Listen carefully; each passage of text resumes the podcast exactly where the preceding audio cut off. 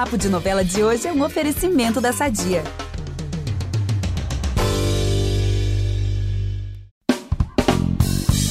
Na versão original de Pantanal, ele viveu Trindade, um violeiro cheio de mistério que acaba parando na fazenda de José Leôncio.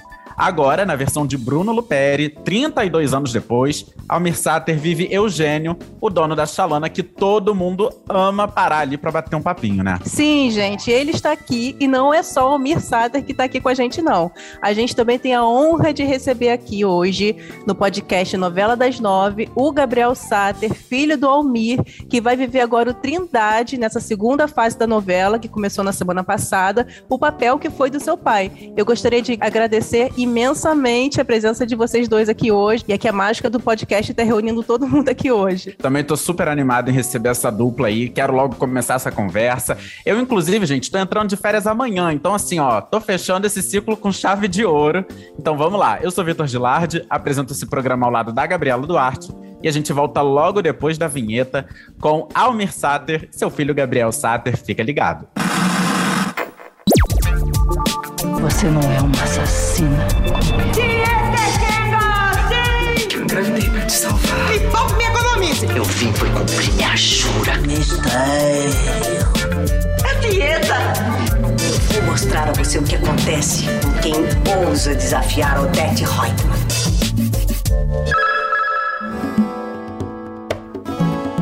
Olha, eu gostaria de começar esse podcast aqui hoje falando que eu assisti a primeira versão de Pantanal. Eu era criança, mas me marcou muito lá na extinta TV Manchete. Depois eu assisti no SBT quando ele reprisou. E aí eu falei, gente, realmente eu amo uma novela do Benedito. eu amo essa temática e eu tô amando agora essa nova versão do Bruno, do Bruno Luperi. E eu queria saber primeiro do Almir, que viveu Trindade naquela época, fez um sucesso estrondoso, tanto que depois saiu, né, e fez Ana Raiz da Trovão. Gente, essa novela tá no meu top 10, assim, de novelas. Eu amo essa novela. e quanto que você imaginou, você já im imaginou, sonhou que um dia você poderia estar tá fazendo de novo Pantanal, que numa nova releitura. Como é que foi para você assim esse convite? Ah, nunca imaginei isso, hein?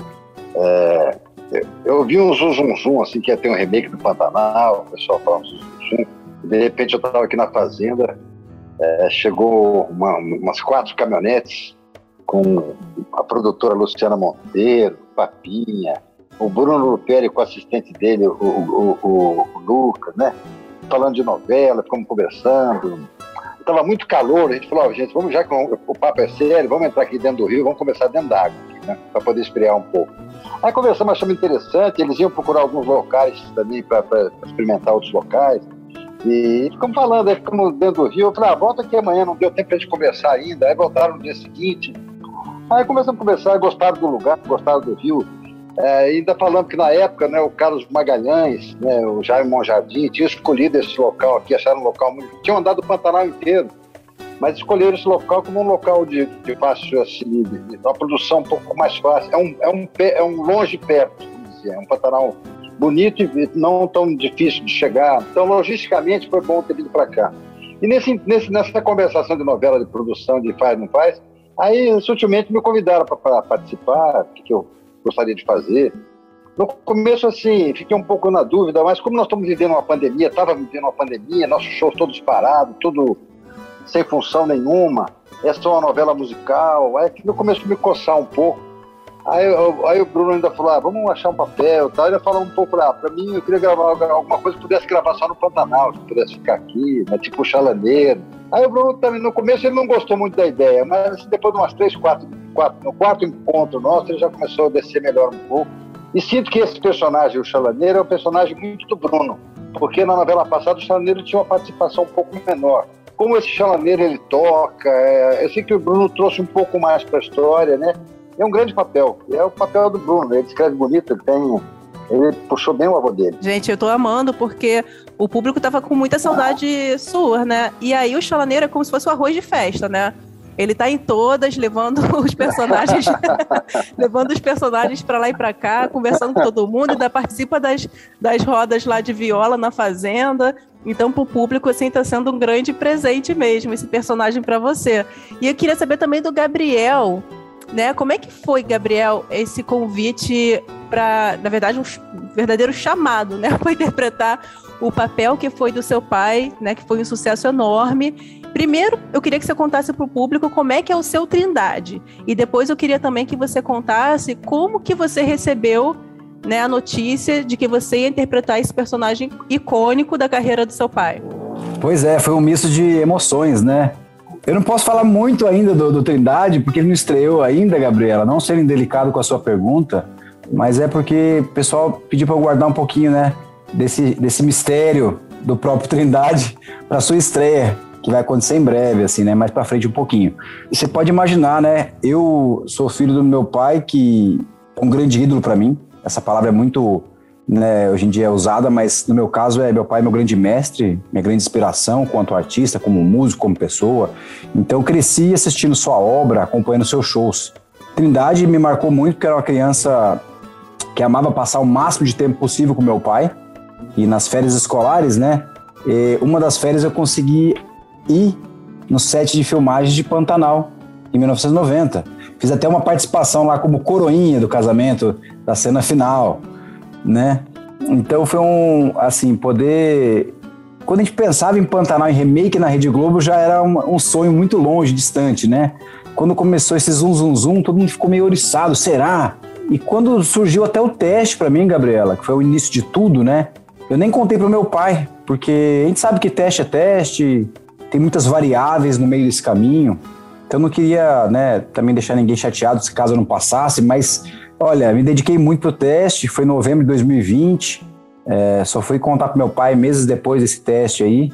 Quando eu passei, curiosamente, foi o dia que me ligaram, foi aniversário né, de, de falecimento do meu avô Sater, pai do meu pai, dia 12 de fevereiro de 2021.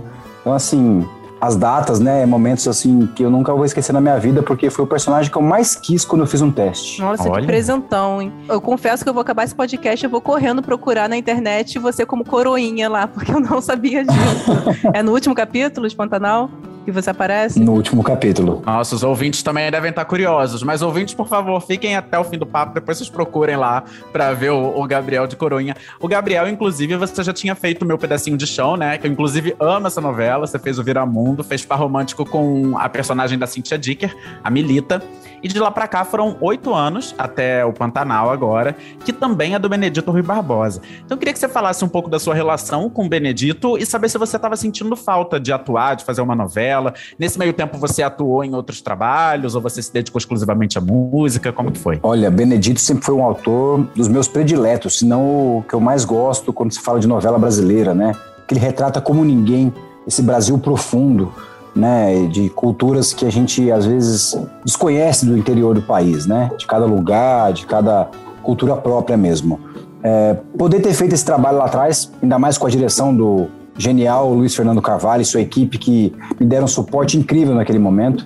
Né? Minha primeira cena, Vitor, eu trabalhei com o Antônio Fagundes, na minha primeira cena. Eu lembro que na noite anterior eu não conseguia dormir, estudando o que eu já tinha estudado durante meses, mas eu fiquei a noite em claro porque eu estava muito feliz e queria fazer o melhor possível depois de meses de, de, preparação, né? Aí após ter feito essa novela que mudou minha carreira com certeza, assim como ver, uh, o próprio Trindade mudou a vida do meu pai, né, no primeiro Pantanal, eu tive o prazer de fazer um musical muito importante na minha carreira também, que foi o musical Nuvem de Lágrimas, ao lado de Luci Alves, nós dois, né, estreando no teatro é, como protagonistas de um musical, então foi um momento de muita, muito aprendizado com Tânia Nardini, Luciano Andrei de direção, é, momento de muito estudo, de muito foco e de muita entrega, né? Porque era um, uma carga horária muito pesada. Seis dias por semana.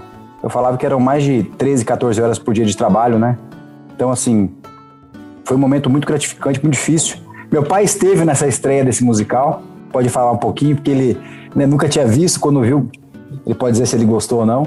E depois disso, fiz Coração de Cowboy, que eu tive a honra de fazer cinema com o diretor Gui Pereira, que é um diretor super premiado, né? Prodígio. E um filme brasileiro independente que ganhou mais de 20 prêmios pelo mundo afora. Olha. Então ter feito o personagem né, principal no cinema foi muito foi muito difícil, né, desafiador como qualquer personagem que eu faço, mas me dediquei muito, vivi para aquilo, parei de fazer show, parei de fazer qualquer coisa a não ser viver para fazer o Luca, né, que era o personagem principal.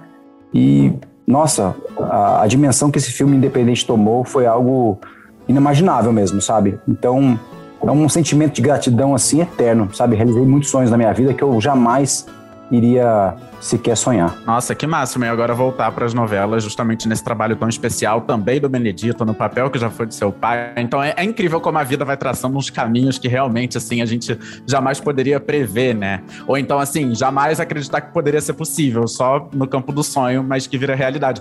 Almir, então você viu lá o seu filho no musical, aprovado? Gostei, foi uma surpresa, porque teatro é difícil, né? É tudo muito ao vivo, né? Teatro ainda musical, né? Grande elenco. E nós em casa somos muito críticos. A, a, a crítica, vocês não precisam nos criticar. A gente já começa a se criticar em casa já. É, para agradar a gente não é muito fácil. Tanto em, eu, para poder lançar uma música no disco, tem que ouvir muito, concordar, achar que tá boa. Aí tem minha mulher que dá muito pitaco também, meus filhos dão pitaco, todo mundo, né?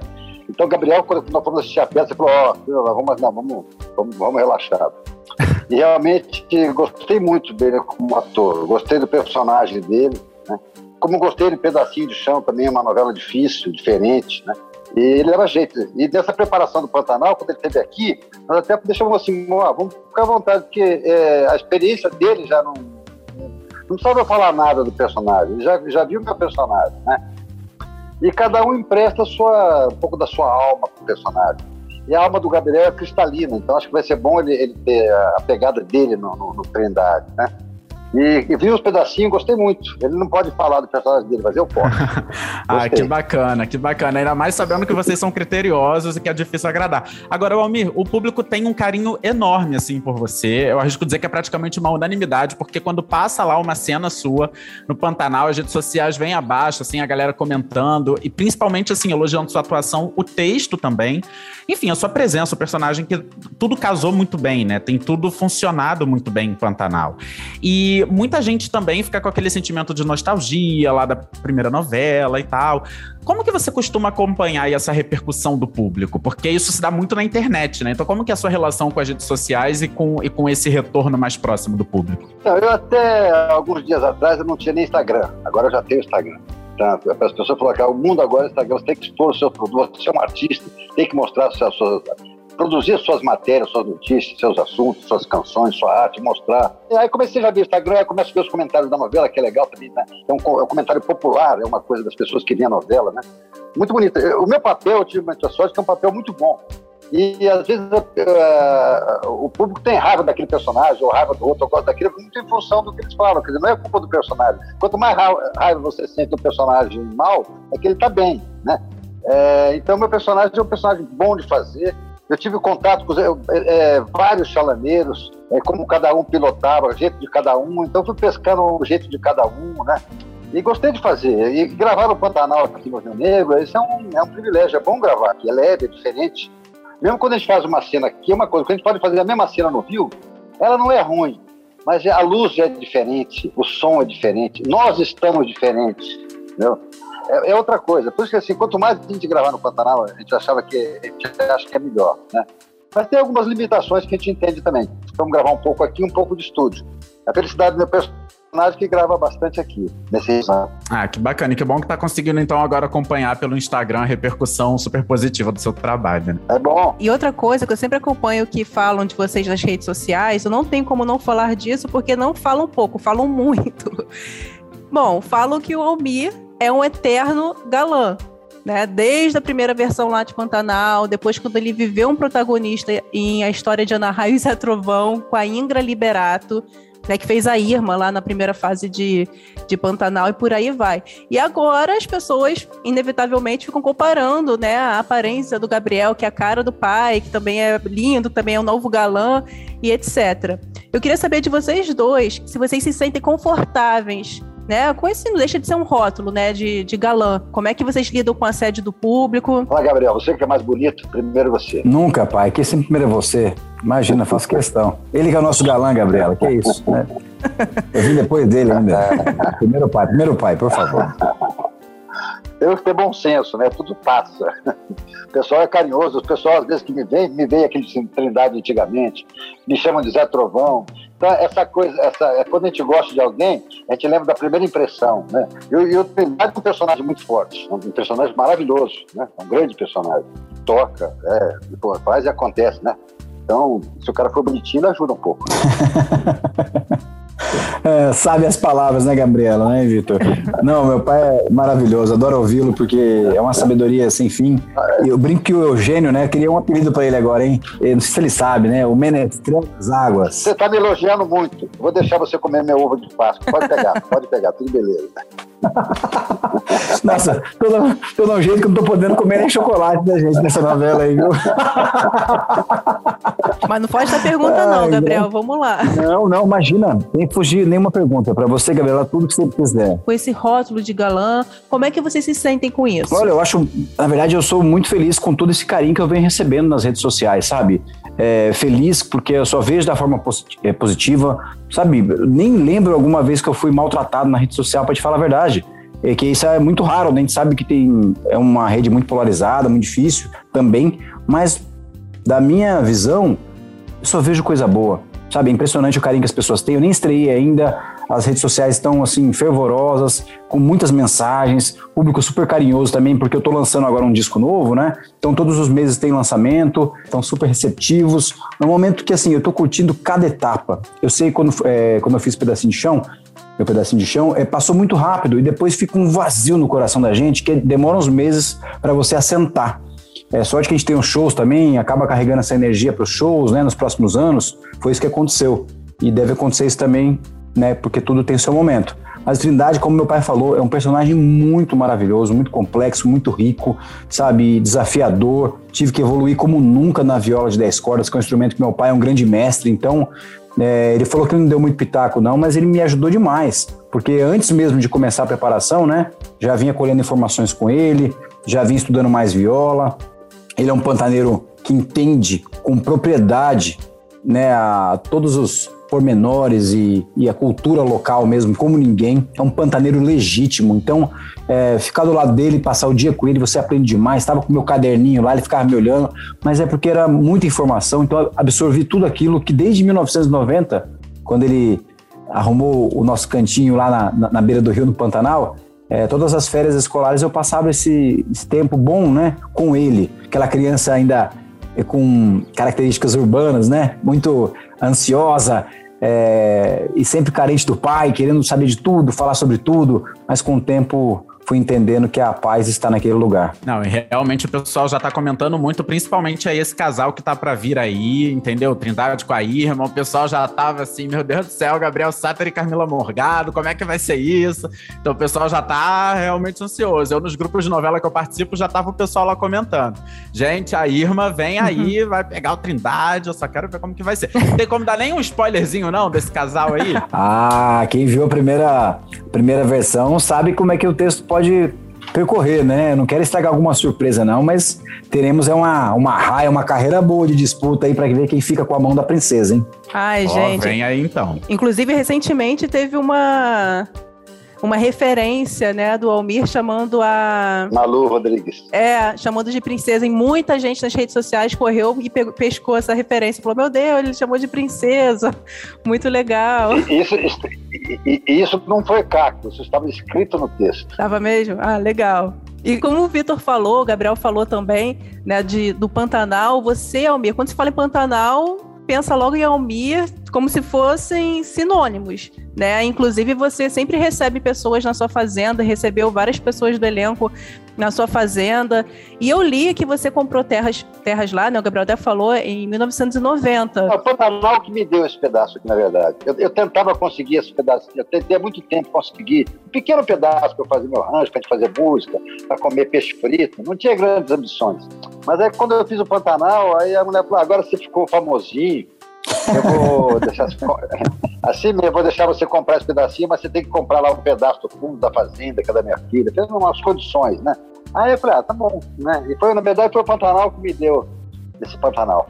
Então, o Pantanal, nós estamos muito cúmplices, né? E sempre, sempre foi muito bom o Pantanal para a gente, né? Até para o próprio Pantanal, eh, a novela Pantanal vai fazer bem também, né? De repente, eh, o mundo é um pouco diferente de 30 anos atrás. Então, a gente falar novamente do Pantanal, levantar questões, né? é, é, trazer guardiões para o Pantanal, pessoas que se preocupam, que se encantam com isso aqui, só vai fazer bem para o nosso Pantanal. Exato. E eu fico curiosa porque sempre penso em você como se fosse o próprio Pantanal, o Pantanal pensa em você. Mas como é que era a sua vida antes de morar no Pantanal? E quando é que virou a chave assim de, nossa, eu quero morar num lugar totalmente diferente, na natureza, eu quero mudar meu estilo de vida? Em que momento que, que você decidiu mudar completamente? Eu praticamente, eu sempre quis morar no mato. Mesmo quando antes de eu ter o Pantanal, eu tinha um pedaço na Serra da Cantareira, que tem até hoje, que é um mato muito lindo. É o Mato Grosso da Serra. E a gente, eu sempre gostei muito dali, né? E aí, naturalmente, quando eu, quando eu vi o Pantanal que, que arrumei esse pedaço aqui, é, foi a realização de um sonho, de uma busca, né? A gente tem que sonhar, tem que ter fé, né? A gente traz as coisas quando a gente chama muito, e às vezes as coisas vêm, mas tem que chamar, tem que ir atrás, né? Então o Pantanal me ajudou muito. E eu também, o que eu posso fazer para retribuir, para a gente conservar essa maravilha, mostrar para o mundo, deixar para os nossos filhos dos filhos dos nossos filhos, como para a canção. como canta Maria Bethânia lindamente. lindamente. E, Gabriel, você foi criado ali no, no meio das rodas de viola, ali no Pantanal, com natureza, enfim. E atualmente você mora em São Paulo, né? Como é que foi aí trocar esse estilo de vida, no caso, o caminho inverso do que o seu pai fez, né? Sair do Pantanal, ir para a cidade, ainda mais São Paulo, que é uma megalópole, né?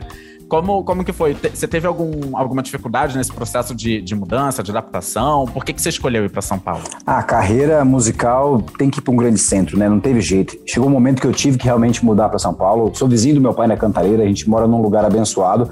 É, felizmente, né, desde criança fui criado com meu pai assistindo esses momentos musicais, tanto no Pantanal quanto em São Paulo, com esses compositores que são parceiros dele. Então isso sempre me inspirou muito e sempre me fascinou, né? E a, a necessidade de ir para esse grande centro, como eu estava falando, é porque não tem como mesmo morar é, tão distante e ter uma carreira ativa ainda em construção, né? Eu brinco que meu pai já está num estágio mais de lenda viva, né? Ele já consegue ficar no Pantanal um pouco mais, passar temporadas por lá nesse paraíso, que se eu pudesse morar no Pantanal e viver de show só viajando, também faria como ele faz, né? Mas ele mesmo, quando está em turnê, não consegue ficar tanto tempo quanto ele gosta no Pantanal, porque a logística não, não, não funciona, né? Agora foi para o momento fofo do podcast, é o momento assim, senta aí no divã do podcast Novela das Nove, é o momento, Gabriel, que eu quero que você abra o seu coração, tá? E conte pra gente como que era o Almir pai, né? Porque vocês conviveram juntos lá no Pantanal. E também qual o principal legado que ele deixou para você, para sua vida? Porque você fala sempre com muito carinho, né, dele, é muito bonito de ver isso. Então, qual foi o principal legado que o Almir Sater deixou na sua vida, aquele que você quer deixar para os seus filhos, para os seus netos e por aí vai? Uau, uma pergunta muito linda e muito, muito complexa até, né? Porque meu pai é um, um ser humano que tem um coração dos mais puros e bondosos que eu já conheci, sabe? Não, não tô falando isso como merchan, né? Como fazer nenhum tipo de mídia ou ficar fazendo filme do meu pai, porque ele não precisa disso, né? E ele é, uma, é um ser humano muito fino, né? É, nós somos também uma família de tímidos, né? Mas além disso, somos uma família que gosta de receber, gosta de valorizar as amizades e, e tem a preocupação com o próximo. Então isso eu aprendi com meu pai desde cedo, sabe? É, esse bom coração, essa maneira de pensar é, pela visão do outro, como é que o outro se sentiria em tal situação. Porque quando você pensa se colocando no lugar de alguém, isso é muito revolucionário mesmo para, para o ser humano, né? Que você se coloca numa situação e você sabe muito bem como tratar e sabe muito bem como vai ser recebido. Então, uh, eu sempre tive esse, essa grande referência do meu pai quanto ser humano, né? Além de como músico, eu já falei anteriormente, né? Ele como ser humano é uma figura que me inspira muito e espero passar isso para os meus filhos mesmo, essa essa bondade, esse coração, esse ser humano que se preocupa com todos, e é um realmente um pilar na nossa família, sabe? Uma estrutura que, que traz uma segurança. É um, além de tudo, ele tem uma tranquilidade, uma serenidade, uma sabedoria que também que acalma todos, né? Às vezes estou num momento muito complicado assim, que eu recorro a ele, é, bastante conversar alguns minutos que ele já me acalma, dá um conselho. Então a sua serenidade, a sua sabedoria também é muito importante na minha vida e é maravilhoso poder contar com ele. E agora eu passo a bola para o Almir. O que que você aprendeu e continua aprendendo assim com o Gabriel e qual é a melhor parte da relação de vocês? Ah, o Gabriel é um filho, assim, poxa, acho que todo pai gostaria de ter. Saindo do lugar comum, porque isso é muito fácil falar, mas o Gabriel é um menino muito diferente, é um cara batalhador, né? É, correu atrás do sonho dele, estudou, né? As coisas nunca foram fáceis. Para mim, eu tive sempre muita sorte, foi fácil, né? As coisas vinham muito fácil para mim. Então, o Gabriel é muito determinado. Quando ele foi estudar violão clássico, por exemplo, assim, é que eu falei, né? Eu fui estudar violão clássico, na segunda aula eu já falei, chega, tô fora desse negócio, né? Não quero saber, não vai tá doendo minha mão, não quero essas bolinhas aqui, vou ficar lendo. O Gabriel não, ele começou a estudar, foi até o fim, é um excelente violonista. Então, tudo que ele conquistou foi com, com esforço, né? E fora o talento natural que ele tem. Então, é um filhão que, que eu me, me orgulho muito. A gente em casa todos respeitamos muito ele, minha mulher, é, que não é mãe natural dele, mas é mãe dele também. Os irmãos dele também, todos respeitam muito o Gabriel e nos orgulha muito a trajetória dele. Eu acho que ele vai longe. Gabriel deu trabalho quando era criança? ah, muito trabalho. ele era, era muito ansioso, sempre foi muito ansioso. Vamos aproveitar que estamos falando de família tudo e falar do nosso patrocinador? Há 80 anos, a Sadia leva qualidade, sabor e praticidade para a mesa dos brasileiros. Sabia que o presunto mais vendido do Brasil é da Sadia? Assim como os outros produtos da marca, ele é muito gostoso e combina com vários momentos do nosso dia, do omelete no café da manhã até a saladinha no almoço. Seja qual for o dia, seu dia pede Sadia. Ainda bem que Pantanal tem muito espaço aqui, né? Você fala, ó, pega essa estrada aqui vai andar aí. Gente, verdade. Imagina o Gabriel criado em apartamento, né? Mas assim, quando ele decidiu o que ele quis fazer na vida, foi, foi, muito, foi muito interessante, que ele foi atrás e degrau por degrau. E tá aí, fazendo o Camulhão aí na Globo. Ai, gente, que bacana. Verdade. O Trindade, gente, na primeira versão, e espero que nessa também, tinha um cramulhãozinho, né? Como nas histórias do Benedito, né? Que sempre mexe muito com folclore, com regionalismo. Não, não tinha o cramulhãozinho, na verdade. Tinha, a gente falava do cramulhão, do filhotinho, o cramulhãozinho. Não, nunca apareceu nada assim. então a gente nunca sabia se o Trindade, na verdade, ele tinha um pacto com o cramulhão.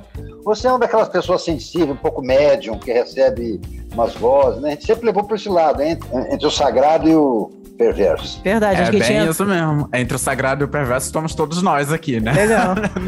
Nesse é. meio de mundo aí, e é isso. Escolhas, né? É isso. Agora, uma coisa que eu achei curiosa é vocês comentando que o Gabriel deu trabalho aí, o, o, quando, quando criança. Isso foi uma coisa que eu fiquei pensando muito no drama da, da Madeleine lá, quando tava dizendo, eu não vou criar meu filho aqui. Eu pensando, cara, imagina um, um uma terra dessa, linda, maravilhosa. Não tem um, um lugar melhor para criar uma criança. Só que eu também penso no seguinte: isso é uma coisa que todo mundo, quase do, do elenco de Pantanal, respondeu, que foi quais foram os desafios de ir gravar no Pantanal, né? Aquela coisa assim de passar perrengue às vezes com um inseto desse tamanho, com um jacaré que aparece do nada, alguma coisa assim. E aí eu queria saber de vocês, como que é essa relação de vocês que é uma relação muito próxima, né, com, com, com a natureza no seu estado mais bruto que tem mesmo, né, assim, é, perto do, dos animais, dos bichos que vivem por aí. Vocês já passaram alguma, alguma situação mais difícil, sei lá, perto, já viram uma sucuri, um, um jacaré perto de vocês e, e, tiveram algum, algum receio? Ou sempre foi muito tranquilo? Não, assim, aqui é selva, né, é, a gente tem medo muito de, assim, os, os bichos mais perigosos aqui são os menores que é aquelas cobrinhas venenosas, que é escorpião, que é abelha, enfim, são animais que se você não chegar perto não faz nada com você. Eu nunca levantei da minha cama aqui que eu não pegasse uma lanterna e focasse o chão. Nunca calcei uma botina sem bater essa botina para ver se não tinha nada, ninguém ali dentro descansando, né? Então são hábitos que você vai adquirir, porque eu já vi muita cobra andar dentro de casa aqui. Já vi, já bati minha botina, já tinha um escorpião, uma, uma cobra dentro da minha botina. Então você vai se condicionando. Quando eu morei aqui, criei meus filhos aqui, começaram a estudar aqui, o Gabriel, assim, como eu, eu separei da mãe dele, ele acabou precisando cuidado mais pela mãe dele nessa fase pequena, ele ia passar as férias comigo. Os outros dois filhos meus moravam aqui, né? E sinto que foi muito bom para eles. Quem mora aqui, a gente mora, a gente mora na beira do rio, a fazenda fica longe, nós não temos cachorro, todos os bichos andam em volta da gente. E coisa muito natural, tanto que meus filhos assim que foram criados aqui são muito leves, não tem medo de nada, não tem medo de escuro, não tem medo de bicho, sabe? Fica, pode ficar aqui um mês sozinho aqui no Pantanal, que ficam bem. Mas na verdade os animais não fazem nada com a gente. Às vezes a gente invade o espaço deles. Então, se você andar com calma, olhando onde você pisa, não vai ter nenhum problema. Onça nunca vi atacar ninguém, sucuri muito menos, né? Piranha, Às vezes umas piranhas pequenininhas vêm igual lambari, vem junto com os lambari e tiram um pedacinho da berruga da gente. Mas nada que seja muito grave. Tanto o pessoal da novela falou que o maior perigo aqui nesse rio não era as piranhas, eram os lambaris, que vem pequenininho, dá umas picadinhas assim, e cada cutucada de lambari, o caboclo caía lá fora do rio. Já dava uns três passos, já estava lá fora do rio, já assustado. ah, muito bom, muito bom. E você, você, Gabriel, já chegou a passar algum, algum susto assim com, com o bicho do Pantanal, não? Passei um susto agora dessa vez. Meu pai, justo no dia que ele resolveu ir pra cidade, pro dentista, fiquei sozinho na fazenda aí, né? E de noite, é, tava estudando na varanda, né? É, deram uma gritada assim: olha, a onça tá no quintal. Falei, ah, noite de lua cheia, falei, ah, estão brincando comigo, né? Aí fui, fui lá na parte de fora olhar assim, o pessoal ali. Ela tava embaixo de uma mangueira com o rabo para cima, né? Olhando a gente assim. Aí uma hora até meio que iluminou um pouco a luz dela com a lanterna, ver se era ela mesma. Entre uma, um olho e outro tinha uma, não sei, um espaço, mas era uma cabeça gigantesca que, olha, eu senti todos os, acho que poros do meu corpo, eu senti naquele momento, né, pai? Porque frente a frente ali, alguns metros, né? E o pessoal, ah, eu vou correr pra minha casa, que é logo ali. Eu falei, não, fica aqui. Meu pai não tá aqui não, ninguém pode ser atacado. Não ataca, né? Mas naquele momento você tá de frente a frente com ela, né? Te olhando ali no escuro, com o rabo pra cima, né? Não quis, não perguntei se era Maria Marroá, não. Pois é, vai saber se era Juma, se era Maria Marroá, não quero saber. Ó, não tá na hora de jogo cênico agora, não é hora de ensaio. Mete o pé, pelo amor de Deus. É, é imagina agora, né, fazendo o Xerel Trindade, né, você, né, comido pela onça, assim, né? São raros os casos, né? Mas ainda bem que não foi da minha vez. Mas o que fazer, Almir, quando dá de cara com a onça? No caso, você tem que ficar parado? Já aconteceu com você algumas vezes, né? Muitas vezes aqui, toda vez que eu encontrei com uma onça, eu não estava preparado para vê-la. Toda vez que eu quis vê-la, eu nunca achei. Sabe, vamos ver uma onça. Esquece, né? Ah, sim, nessa, nessa temporada agora tivemos duas situações engraçadas. Uma foi com o Renato Góes, até ele comentou isso aí já, que ele perguntou se tinha onça. Eu falei, ah, se aparecesse uma onça agora, ah, se aparecer, a gente vai saindo de ré devagarinho, vamos para casa, né? E que nos três minutos depois apareceu uma onça, começou a tomar banho na mesma água que a gente estava tomando banho, e começou a nadar sempre em nossa direção. Ainda falei, ó, eu falei pro Góis, ó, melhor a gente ficar quieto aqui. Falei, não, vou, vou pegar meu telefone e vou filmá-la. E saiu, pegou e filmou, deu tempo de filmar com o telefone. Para você filmar com o telefone, ela não pode estar muito longe, né? Aí ela atravessou o rio, aí esturrou, ela dá uns esturros assim bonito, ele gravou, né? Então essa é uma cena rara, eu acho que foi uma saudação para o nosso jovem Zé Leôncio, né? Foi muito importante. E depois estava aqui o Bruno, Lupério com a esposa, os filhos, tudo tomando banho de rio. Essa hora que eu estava aqui depois do almoço, eu estava aqui, escutei uma gritaria, ah, onça, onça. Eu botei a fora aqui onde eu estou, olhei para baixo e vi a onça. Eu falei, pô, é a onça mesmo, né? E as crianças todas tomando banho de rio. Se ela quisesse pegar, se a Juma quisesse pegar algum herdeiro do Rui Barbosa, era aquele momento, ia ser, né? E aí a, e a, a, a, a dona que estava com eles, coisa, falou, não, aquilo é uma capivara. Eu acho que ela não enxergava nada sem óculos, né? Até com a menininha, falou, vovó, aquilo é onça, vovó, né? E era uma onça pintada gigante, ficou tomando água, olhou pra gente com aquela expressão aqui, como diz, ah, não tô afim de vocês, não. E foi embora, né? Então foi bom que o Bruno sentiu isso aí, o Góis sentiu, e acho isso como um, quase um, assim, um boas-vindas e a gente vendo o resultado do trabalho agora, eu acho que. Gente, que máximo. Tava o Renato com a Tayla ainda, né, pai? É, a Tayla tava com o Renato também. Tava com a Tayla, a Tayla com o neném na barriga ainda. Nossa. Meu Deus, gente, mas essas histórias são o máximo, assim. E, e, uma, uma coisa interessante, tem uma frase que, que eu acho que faz muito sentido, que eu gosto muito, e que também tem um pouco a ver com o que a gente estava falando lá da questão do, do cramunhão, meio sagrado, meio profano, que é que se os animais tivessem uma religião, muito provavelmente nós, os homens, seríamos o, o, o cramunhão, né, deles. Então é, é, muito bacana ter uma convivência harmônica que nem vocês têm aí. E talvez, acho que vale até a gente ressignificar se é exatamente medo que a gente tem que sentir, né? Acho que, claro, é um respeito, e óbvio que a gente tomou um susto, mas, mas acho que é, é muito bacana também a gente pensar que, cara, os bichos estão vivendo a vida deles, assim, as coisas não giram sempre em torno da gente, sabe? Às vezes eles não estão nem preocupados com a gente. Foi o que você falou, a onça viu a gente e continua seguindo a vida dela. E é isso. Aqui o pantaneiro não é uma pessoa de caçar, de agredir os animais, ele convive muito bem com os animais. Tem muito animal aqui, a gente convive muito bem, né? Então os animais não são estressados aqui, eles passeiam em volta da gente, anda, passa bando de queixada no meio de casa, passa onça, passa, passa tudo. A criança é um pouco mais, é mais curiosa, né? Mata passarinho, isso é uma certa ignorância. Então a, evolução vem com o tempo, né? E a gente aprendeu a conviver com os bichos, respeitando o passo de cada um, né? Como tem que ser. Essa semana teve uma cena que a novela passa exatamente essa mensagem, que foi de José Leôncio falando com o Jove.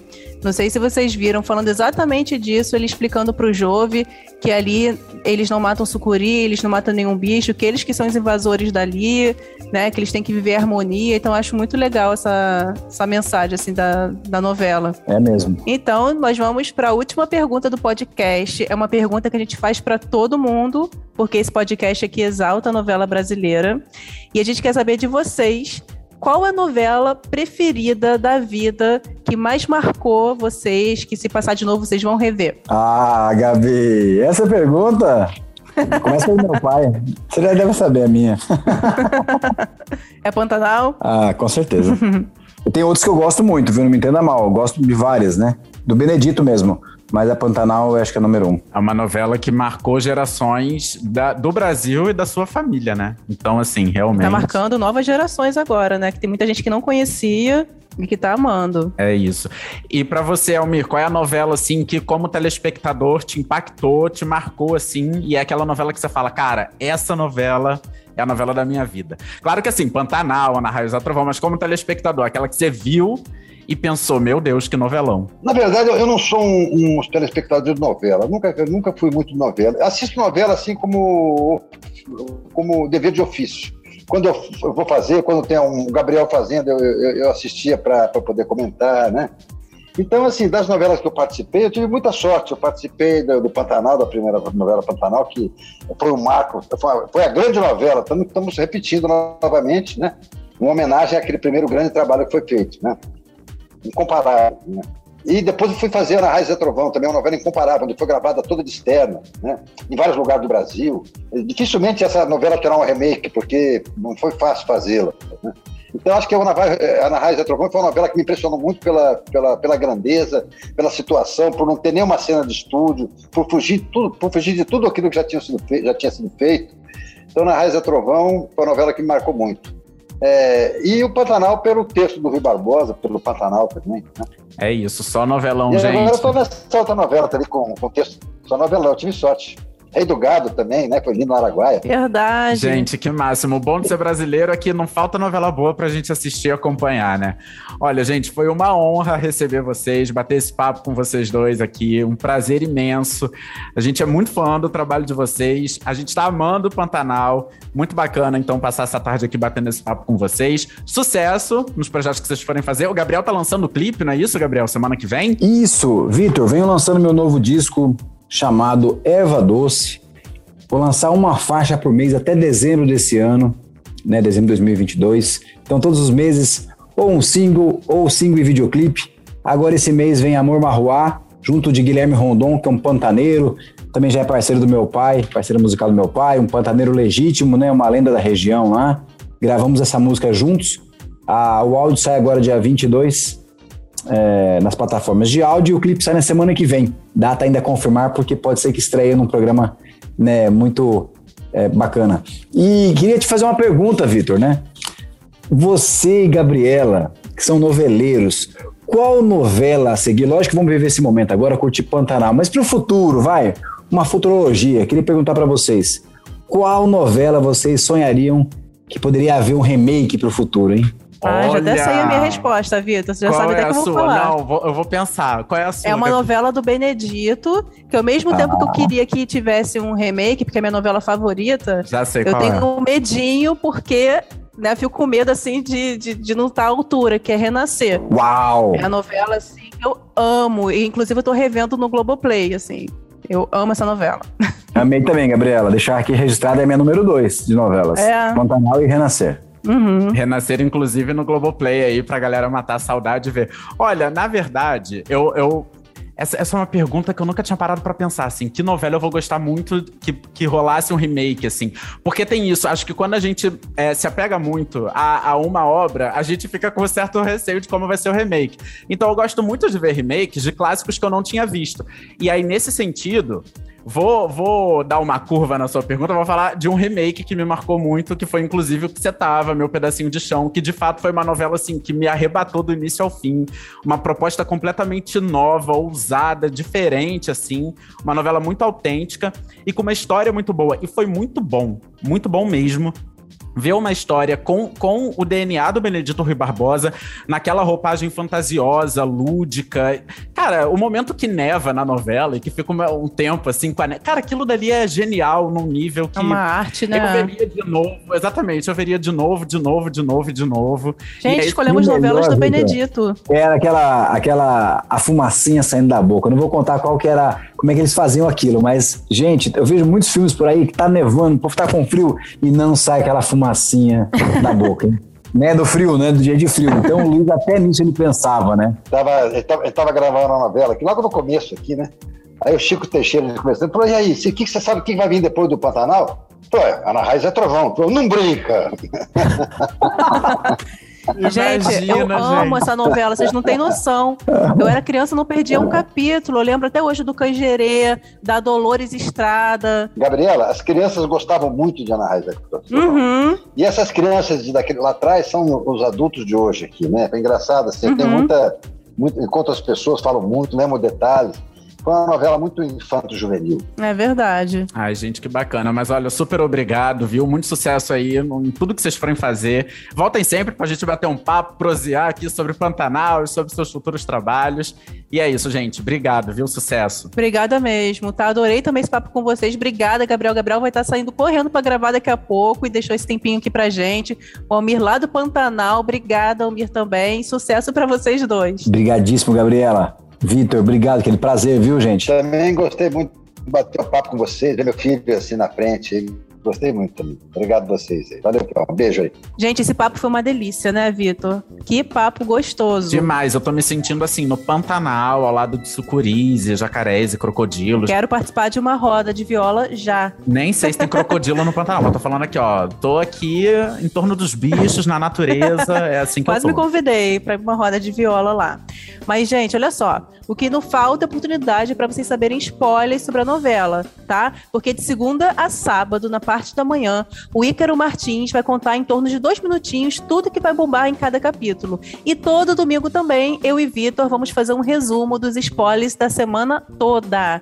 E no próximo domingo vamos estrear o primeiro episódio. Não perca, pega o seu cafezinho, um bolinho se prepara aí para ouvir o que vai rolar e não ficar de fora do que vai acontecer. Vai ser tudo, amiga. Chega de noveleiro passar vontade domingo, gente. Domingo tem novela sim. Não exibição de capítulo inédito, mas aqui no feed do podcast Novela das Nove tem muito papinho de novela, entendeu? Fofoquinhas adiantando as emoções do que vem por aí. Não perca mesmo.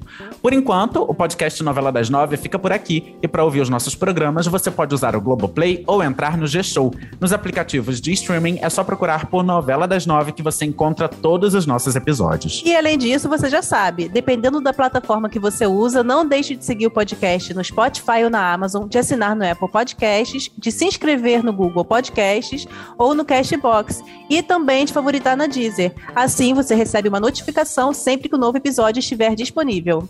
Tá dado o recado, Vitor. Tá super dado o recado, amiga. Eu sou Vitor Gilardi, apresento esse programa ao lado da Gabriela Duarte. Eu vou sair um pouquinho de férias agora, mas não demoro, juro. Daqui a pouco tô de volta pra gente bater muito mais papo sobre a novela.